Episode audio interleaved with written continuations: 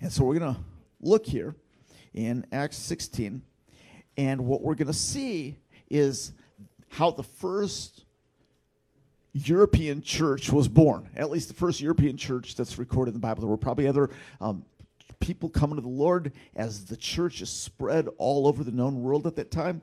But we're going to see what happens here as Paul and his traveling companion Silas go from Turkey into Europe, and the church of Philippi is born. And we want to take what, what they did and we want to say, can we do the same kind of things and implement that church building method in our own community? So here's, here's where we are Acts 16, starting in verse 9. This is backup. We're backing up to a few verses that we read last week. During the night, Paul had a vision of a man of Macedonia. Macedonia is, it's not the modern country of Macedonia, it's actually Greece. So this is, this is the area of Greece that faces Turkey. And he had this vision of a man from Macedonia standing and begging him, Come over to Macedonia and help us.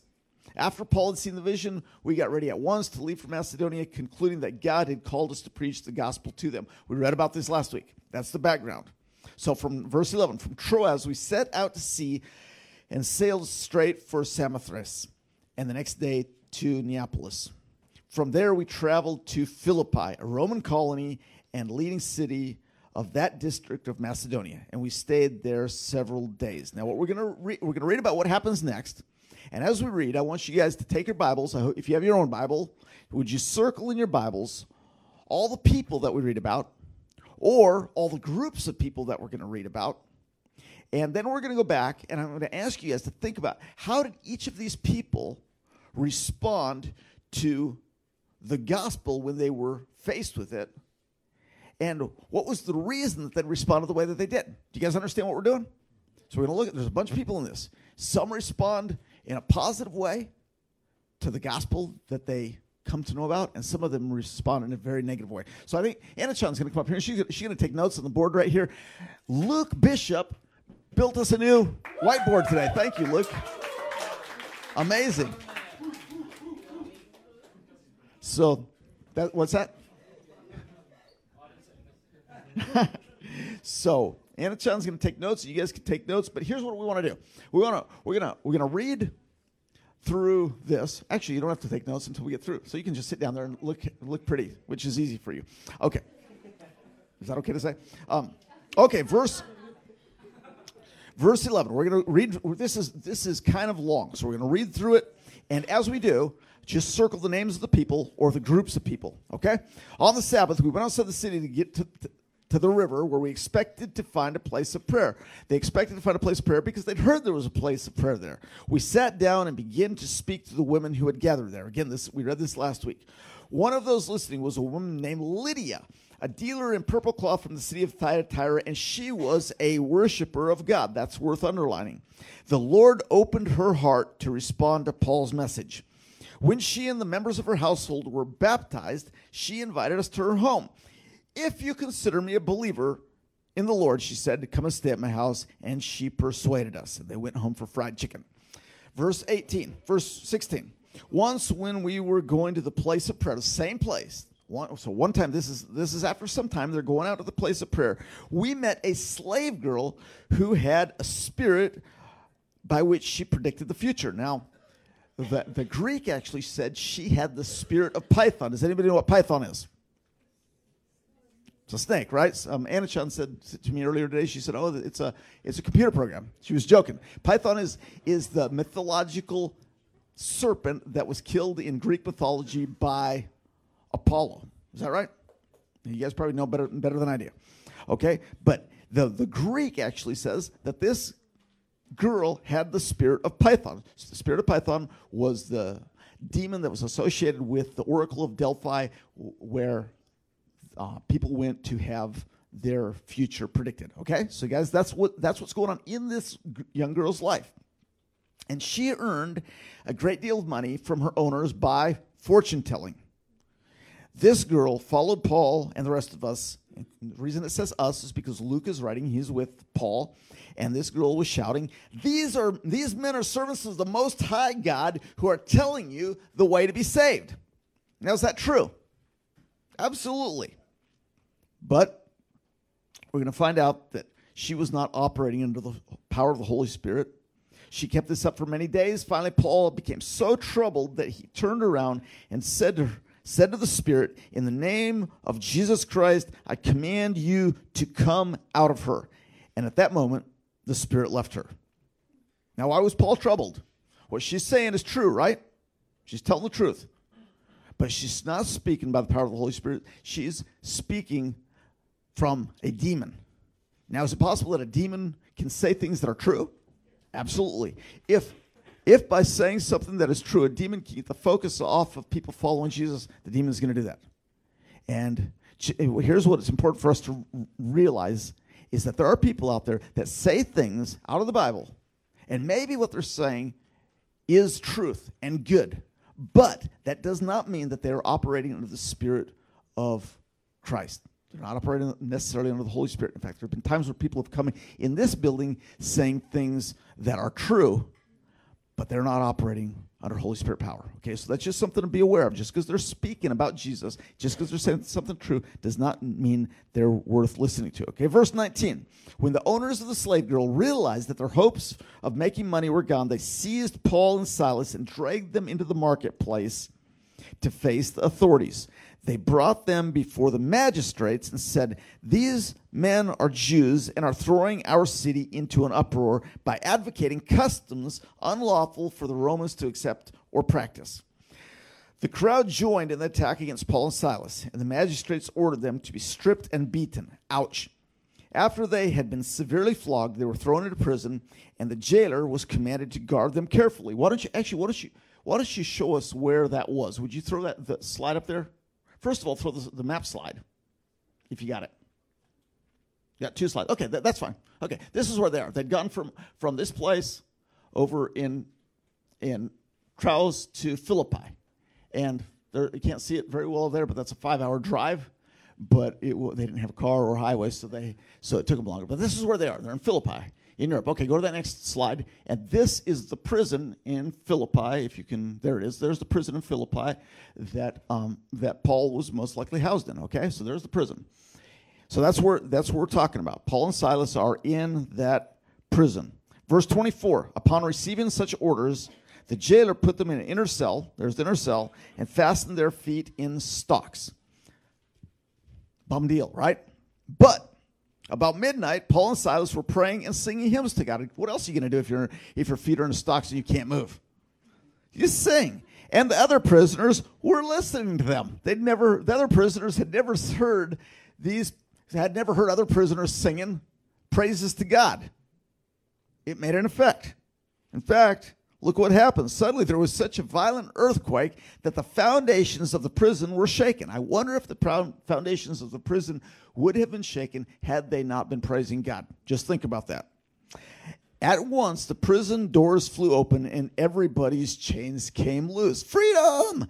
The jailer woke up, and when he saw the prison doors open, he freaked out because he knew that the penalty for allowing prisoners to escape would be his own life, probably after being tortured. So he is panicking and he takes his own sword and is about to kill himself because he thought the prisoners had escaped. But Paul shouted, Don't worry, bro.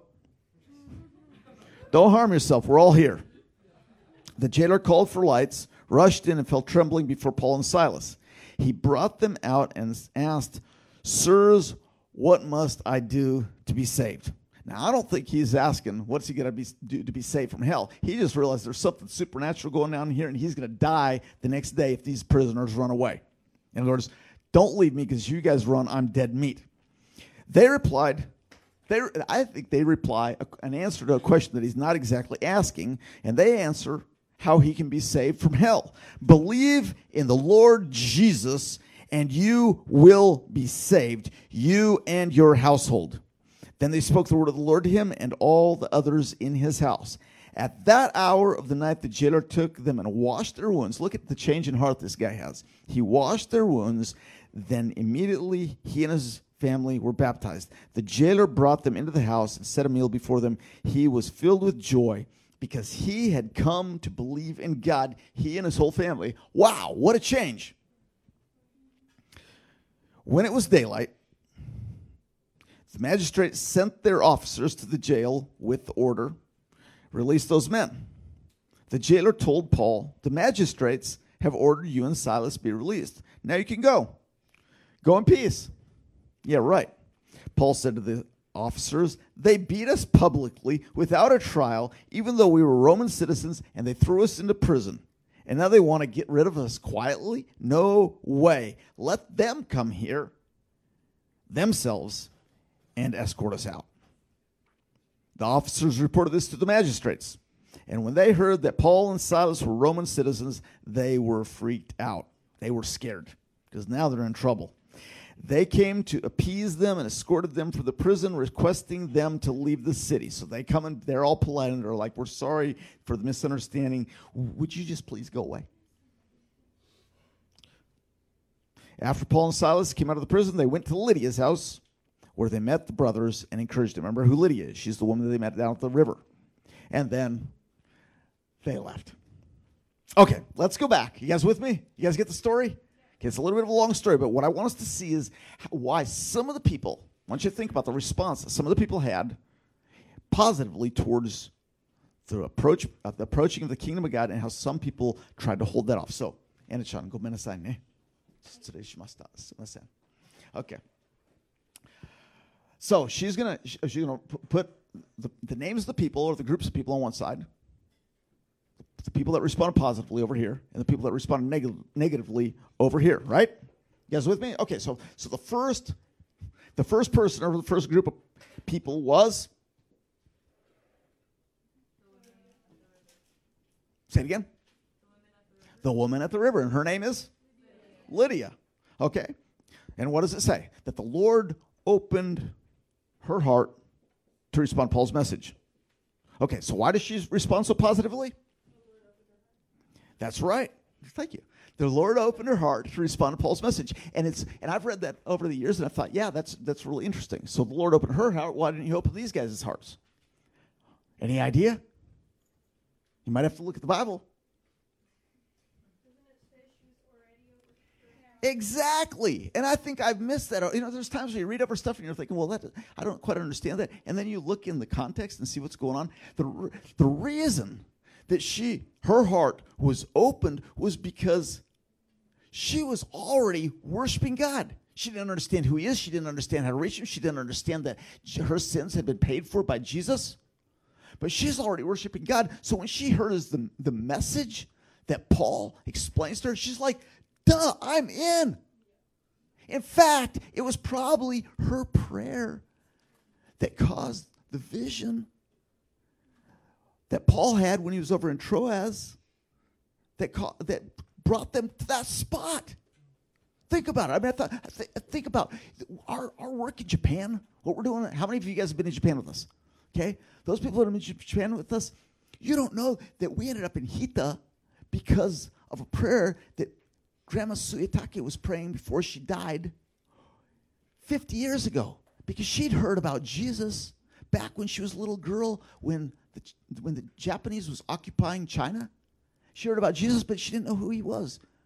But she saw she was seeking for him, just like this girl. And I think it was her prayer that caused us to end up in Hita.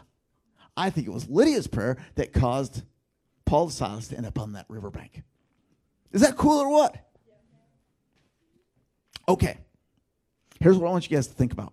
The application to you in, in response to this is that there are people across the street who are seeking God, who are looking for truth, and are waiting for you to show up at their riverbank and explain the truth to them. That was a divine appointment. There's divine appointments that God expects for you to have on this campus.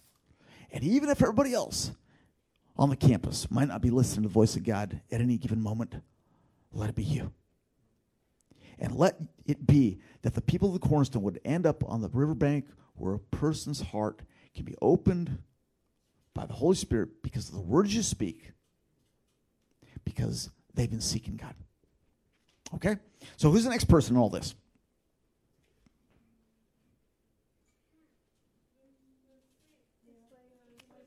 Slave girl, exactly. So now, do we put the slave girl over here or do we put the slave girl over here?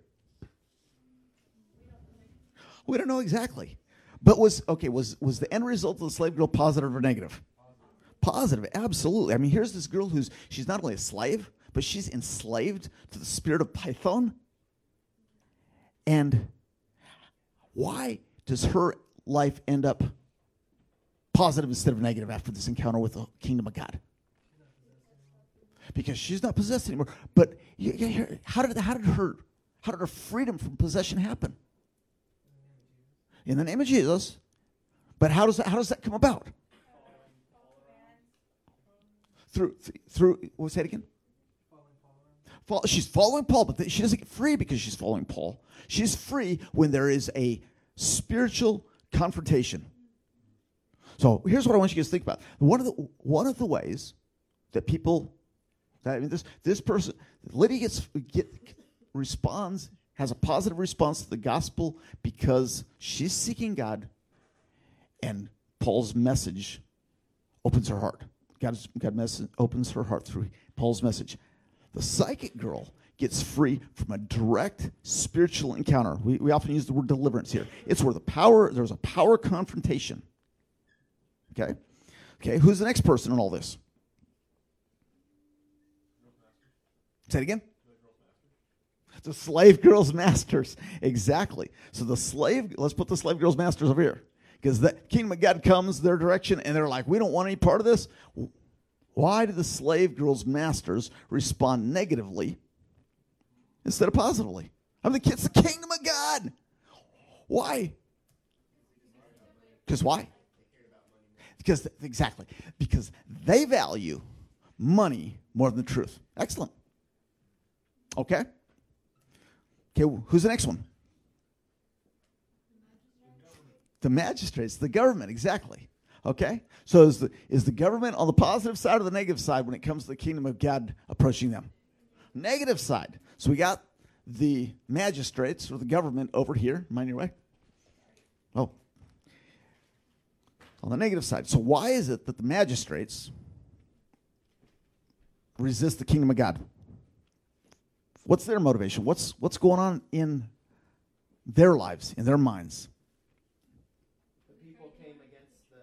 Say it again. The okay, the people come and they. T- so the slave owners tell the magistrates, right? Okay. They're trying to keep the peace. It's like it's like they value the peace and the status quo more than they value truth. I also say that uh, if the slave owner makes less money, the magistrate makes less tax money. Okay. So yeah, you're a politician. Yeah.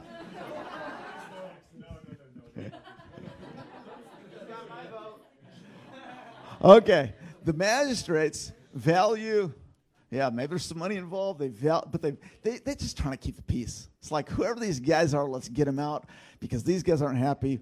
Throw these guys in jail. Okay, who's the next person or groups of people? Group of people. The president? The fellow prisoners. Okay. Is, the, is that the next group? No, it's the crowd, right? Oh, it's the crowd. Yeah, that's right. The crowd. Yeah, we got the crowd. So what is going on? I mean, the crowd obviously isn't on the positive side. The the response to the gospel. Thing. The kingdom of God is approaching. The king has come to Philippi, and the crowd goes berserk against the people who are bringing the message. So what's going on in their hearts? What's their motivation? What's what's with them? What's that? Evil, yeah. But I mean, what what is what is the problem?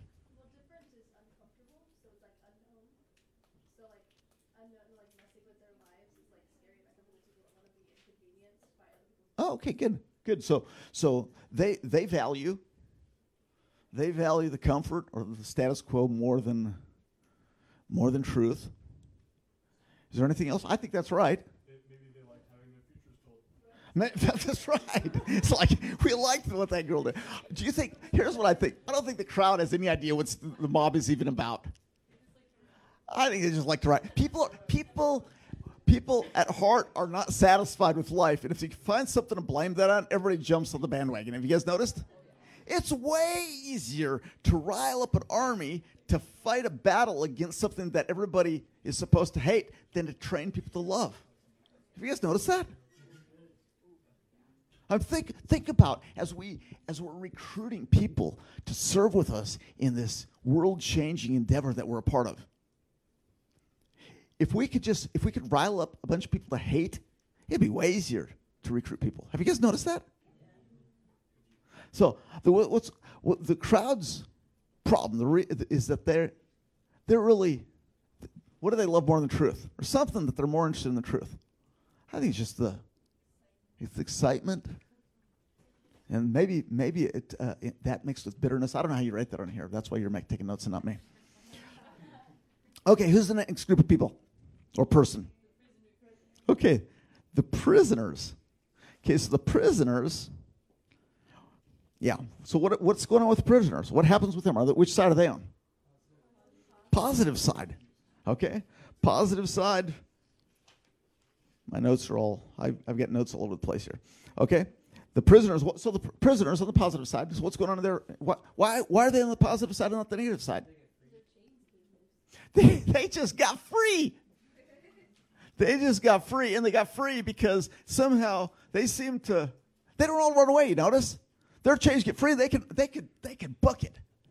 Instead, they stick around because these two dudes that just came into their prison, they sing some songs the earthquake happens, the chains break free, and the, the, the prisoners who could run away, they kind of stand around scratching their heads thinking, this is cool.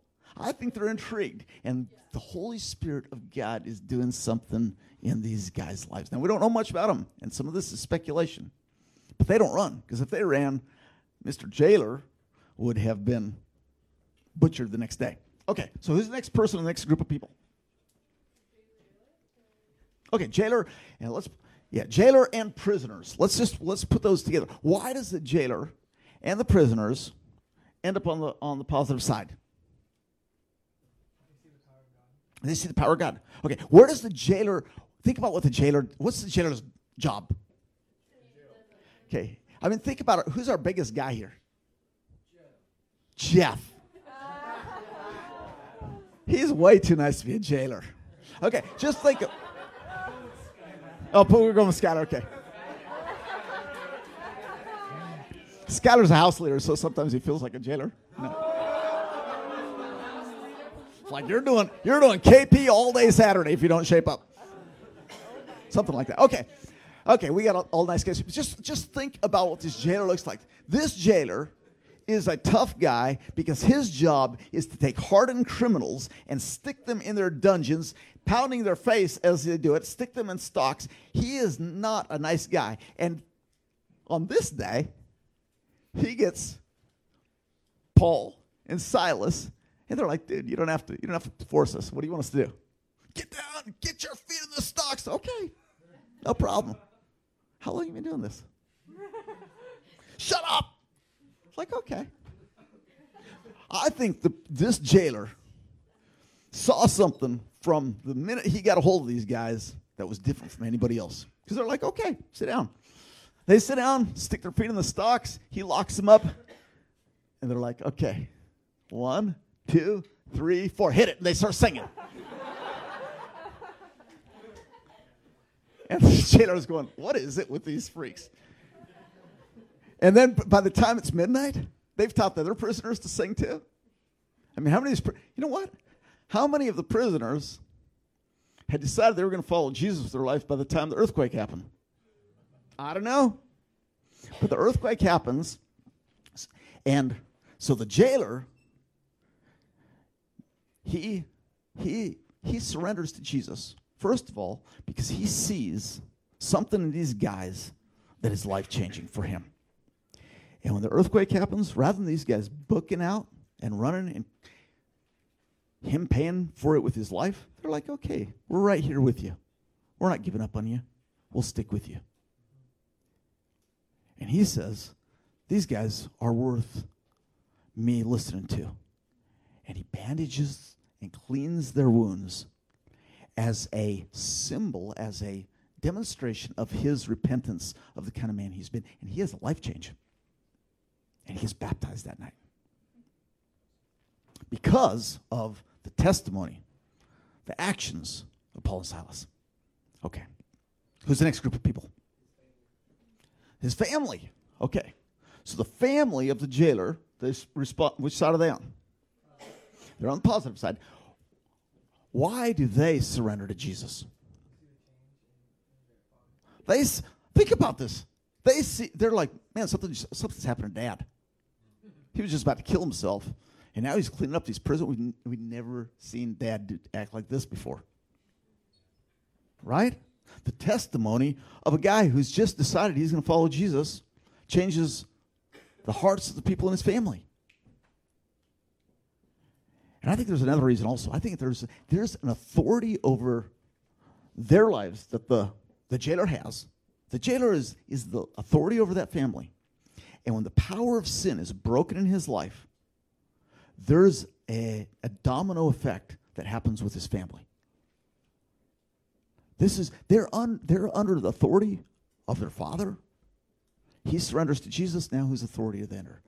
And I think the devil just has to let go and they surrender to Jesus. Okay? I think as, as we do as we do ministry, there's times where people cannot come to Christ without a breaking of the authority that is over them.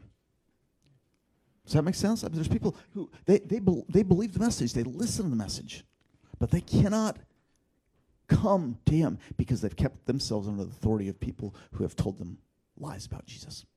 Okay, who's the next group of people? Who? Okay, the officers. Okay, who are the officers? What, what's, what's their job in the story? What's that? Yeah, yeah, they, they come along and they're like, okay, get going. Okay, so which side are they on? Are they on the positive side or the negative side? I'm going to know for sure exactly what's going on in these, in these hearts. But overall, they're a part of this the, the, the group that stands against Jesus. So let's write their, their, that group over here: the officers or the messenger, the messengers. Okay. Now, what are they doing? Think about what they're doing. Why are why are they over here? Why do you why do you put them on this side?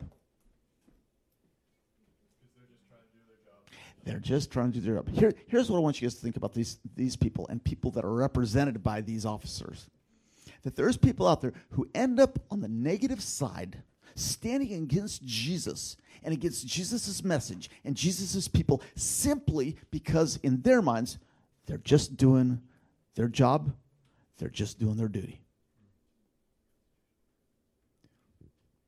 They're not trying to fight the king in their minds. They're just doing what they're expect what mom told them to do or what their boss told them to do. And what I want to suggest to you guys is that as you grow in Christ, as you become men and women of God, there's going to be times where you just can't do your job. In fact, you lose your job because you say, No, I'm not going to do that. I can't do it. And you'll have people mad at you, but it's worth it because the king is on your side. Okay, here's the next group of people.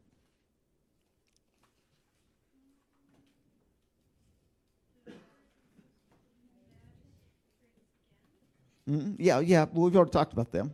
There's one more group of people that I think we've missed. Say it again. Lydia's brothers and sisters. Is that what it says? Read the, read the last verse.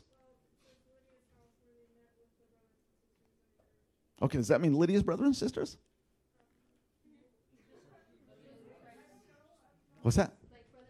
I think it's brothers and sisters of Christ. Okay, so the, this this last group of people that's listed is the brothers and sisters, the family of God. Okay, so is, were they did they uh, experience the kingdom of God in a positive way or a negative way? Positive, absolutely. Okay, here's what I want you guys to think about. Why did these people, this group of people, however many there are, why did they receive the advance of the kingdom of God instead of reject it? Think, yeah, she, no, he said because of Lydia. It's got to be because of Lydia, right? It's got to be because of Lydia, or because the psychic girl, or because of the jailer, or because. It, I mean, you guys see what's happening here? These people are at least third generation believers.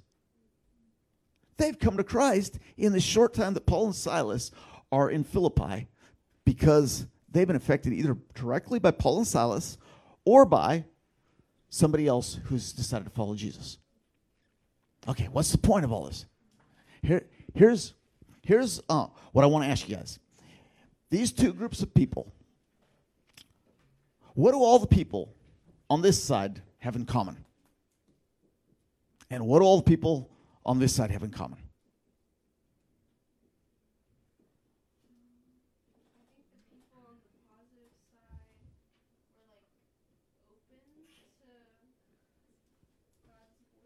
Okay, okay. Amanda says the people on the positive side were people who were open to God's voice. They had to have been.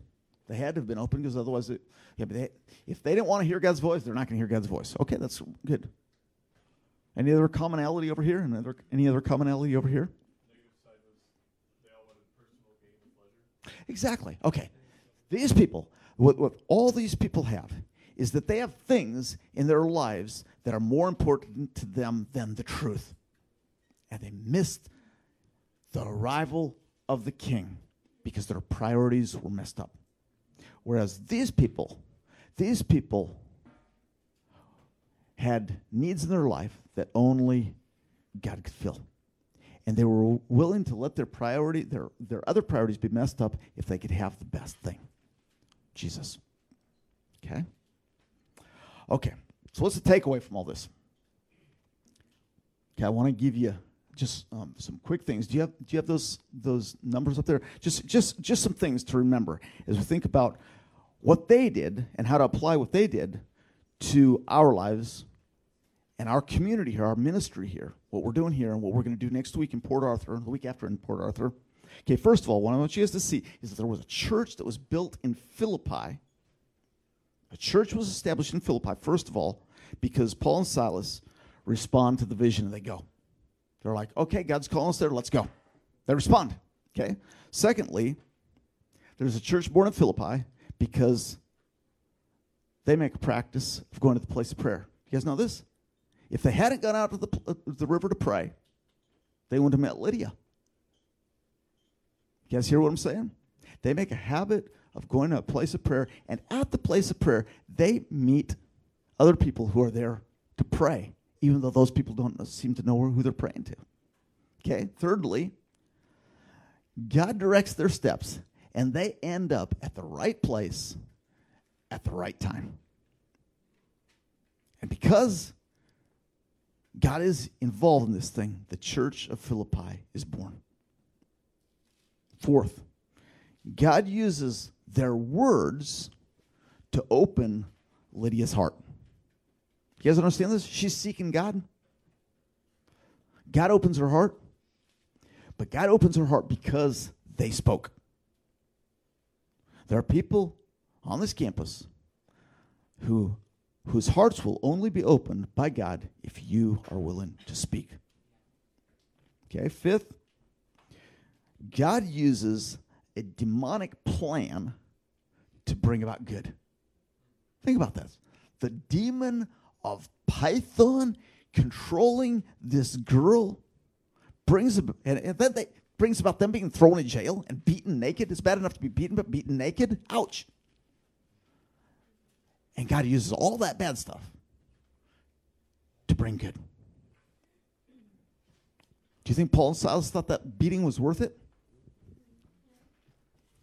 Do you think you'd think that beating was worth it? I'm asking you to say, at least don't you don't have to say it out loud, but I just want you to think in your heart, who is would I consider that beating worth it to build the church in Philippi?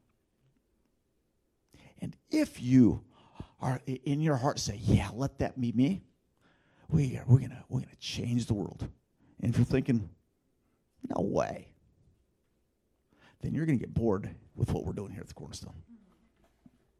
Okay, sixth thing that we see from this that Paul and Silas's willingness to praise God in spite of persecution brings the jailer and his family and others to Christ. You guys hear what I'm saying? That they're like, okay, we'll take we'll take the beating, and we're gonna praise God in the beating. And that attitude of rejoicing in every situation is what builds the church in Philippi. And that becomes a theme. That becomes a theme because about 10 years later, Paul's sitting in jail. Again, seems to be a theme with Paul. He's sitting in jail again, and he, he writes, he dictates a letter to that little, to that, this group of people. And that letter, you guys know, is the book of Philippians. And do you guys know what the book of Philippians is about? I thought, man, if we just had two more hours, we just studied the book of Philippians. Do you guys know what the book of Philippians? We don't have two more hours. Don't worry. The book of Philippians. The theme. What's the theme in Philippians?